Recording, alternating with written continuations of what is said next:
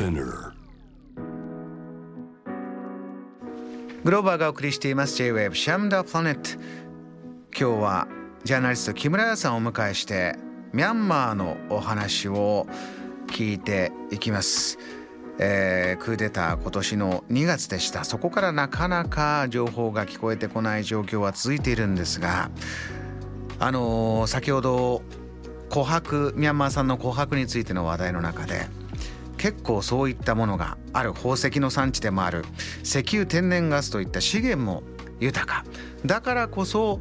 国の中でこういったまあ紛争とか衝突不安定な地域が生まれてくるそういった状況があるんですか、はい、そうですね。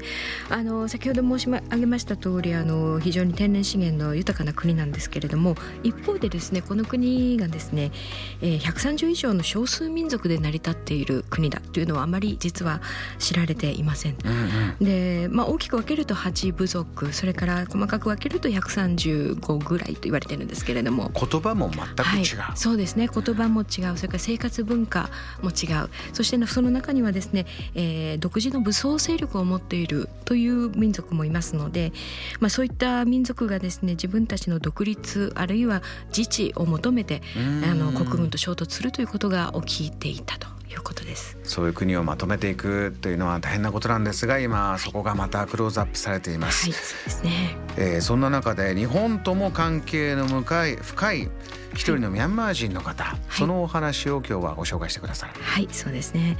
あのご紹介したいのはですね、モンティン・ダンさんという映像ジャーナリストの方のことです。で、あの皆さんダンさんと呼んでらっしゃるようなので、あのダンさんと言いますけれども、あの1984年生まれの37歳で、7歳の時からこの方お父さんが暮らしていた関係で日本で暮らして、まあ永住権も持っていらっしゃるという男性なんですが、はい実はですね、今彼はミャンマー国軍に拘束されて刑務所に入ったままです。どこで？どういう形で？えーとですね、実はこの方あの、まあ、日本とミャンマーを行き来する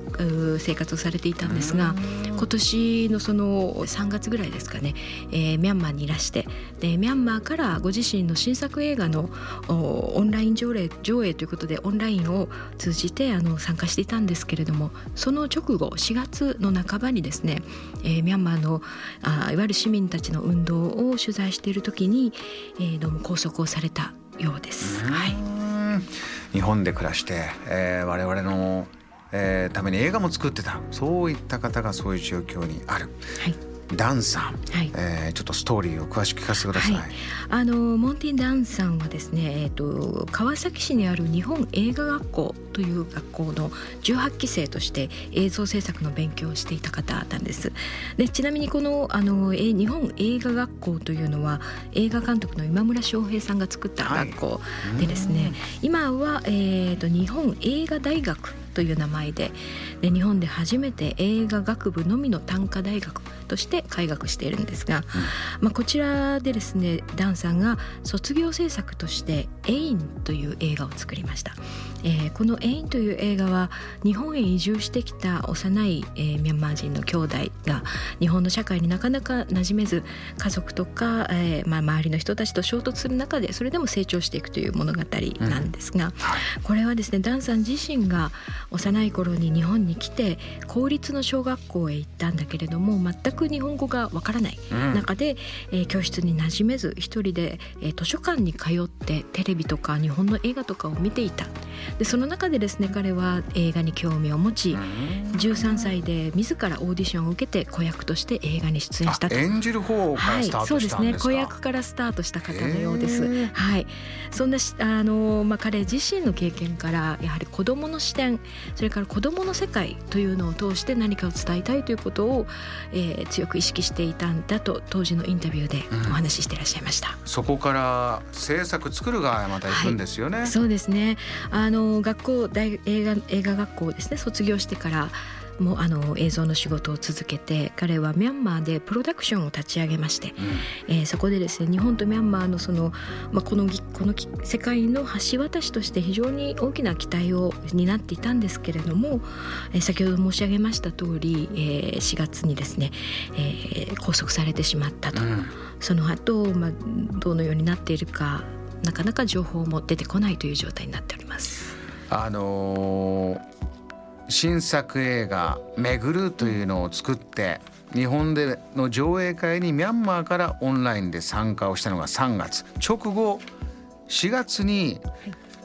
あちらではい。取材をしていたところ拘束さ何を取材していたら拘束されたんですそこのところがですねわからないんだ。はいはいなかなか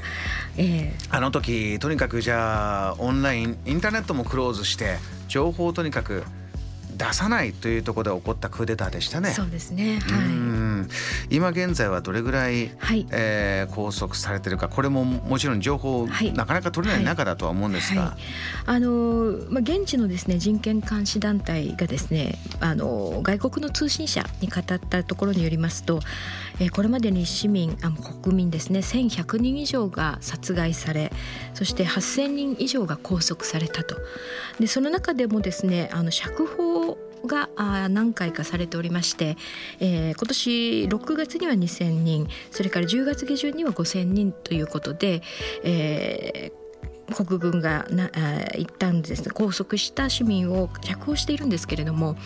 それと一方で再逮捕というのもまた起きているということなんですねですので実際に今現在どのぐらいの数の方が拘束されているかというのははっきりとした数字はないんですがいろいろな情報を合わせると2,000人以上ではないかなと思われます。これぐらいの大きな人数になるそして木村さん最初おっしゃったようにミャンマーというのは言葉も違いいろいろな民族で構成されているということを考えると、ね、この内側でじゃあどういう理由で誰がどういう動きをしてっていうのはなまあなかなか分析は難しいんですが、お話に出てる映像ジャーナリストダンさんが未だ拘束され続けている一人なんだというのはこれははい事実なわけそうですね。ね。はい。うん、あのダンさんのお話をこう取材するにも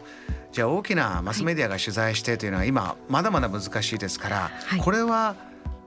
木村さん、はい。人と人のネットワークの中でね。あそこの彼がこうなんだよそうね。いうことなんですね。はい、うん。そうですね。あのマスメディアがですね、えー広く報じるニュースというのにはあのやっぱり限界がある。ニュースの量には限界があります。新聞の紙面にも限界があるし放送の枠にも時間の限界があると。と大切なことはですねこれはマスメディアで報じられている毎日のニュースというのは点に過ぎないということだと思うんですね。でその点をですね線であるとか面に広げていくというのはこれはニュースの受け手の作業になってくると。でじゃあどういうふうに線とか面に広げていったらいいのかうんというとそれはマスメディアで情報を得る受け身の情報を得るだけではなくてご自身の関心のある分野のミニコミであるとかそれから個人が発信する情報であるとか、えーまあ、趣味の世界でもいいですね何でもいいですどんな切り口でもいいので、えーそういったあー情報に自ら意識を向けていくということが大事なんじゃないかなというふうに思います。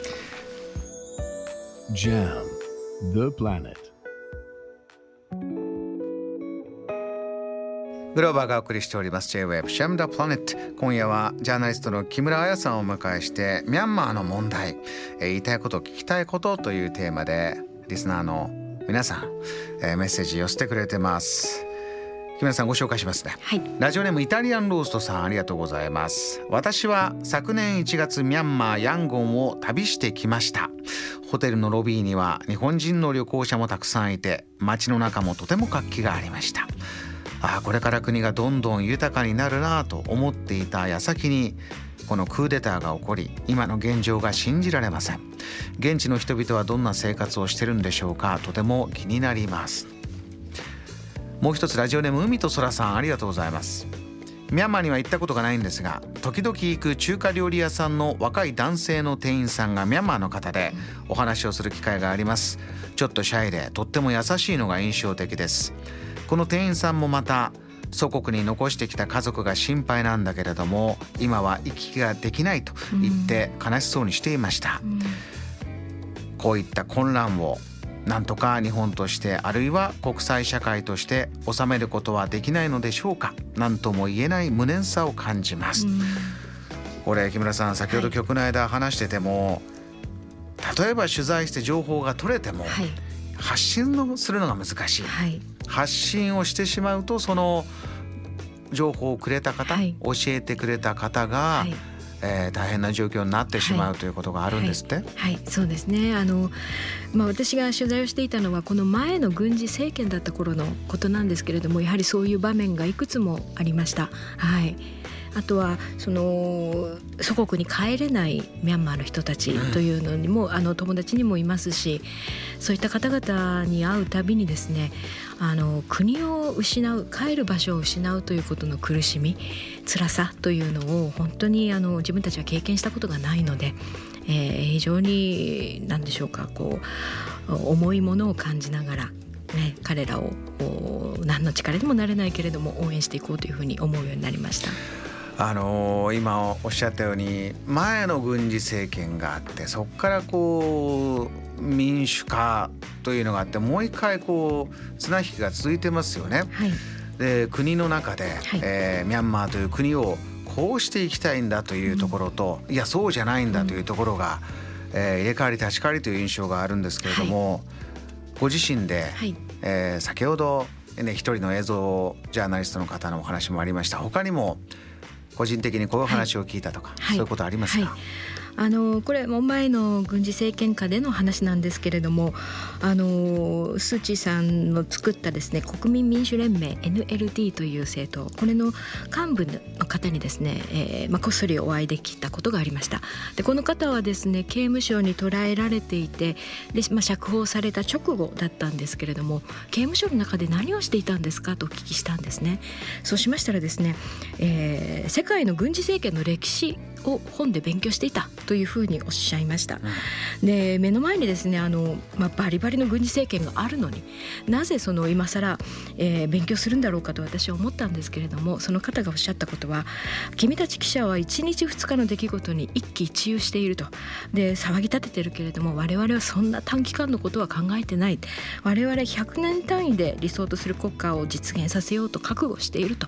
いうようなことをおっしゃったのを今でも忘れられません。自分の国の形を自分たちの手でねどうにかしていくという長い長い動きの中にあるミャンマーですから、はい、我々も、えー、興味関心をじゃあどうやってね、はい、えー、持っていくかというところ最後、はい、ジャム・ザ・プラントリスナーにメッセージお願いします、はい、そうですね。あの先ほどもちょっと申し上げたんですけれどもやはりあの日々のニュースを点として捉えてあとはご自身の関心それから、えー、ネットワークそれから SNS も今とてもあの発達してますのでそういったところでですね関心を自分でつなげていく線にしていくあるいは、えー、コミュニティを募って面にしていくそういう努力を一人一人がしないといけないんではないかなと。でこういう一本一本の線はですね非常に細くて弱く見えるんですけれどもでもそれが無数のそういう線がですね例えば日本とミャンマーの間に蜘蛛の巣のようにできていったらそれを簡単に断ち切ることはきっとできないと思うんですね。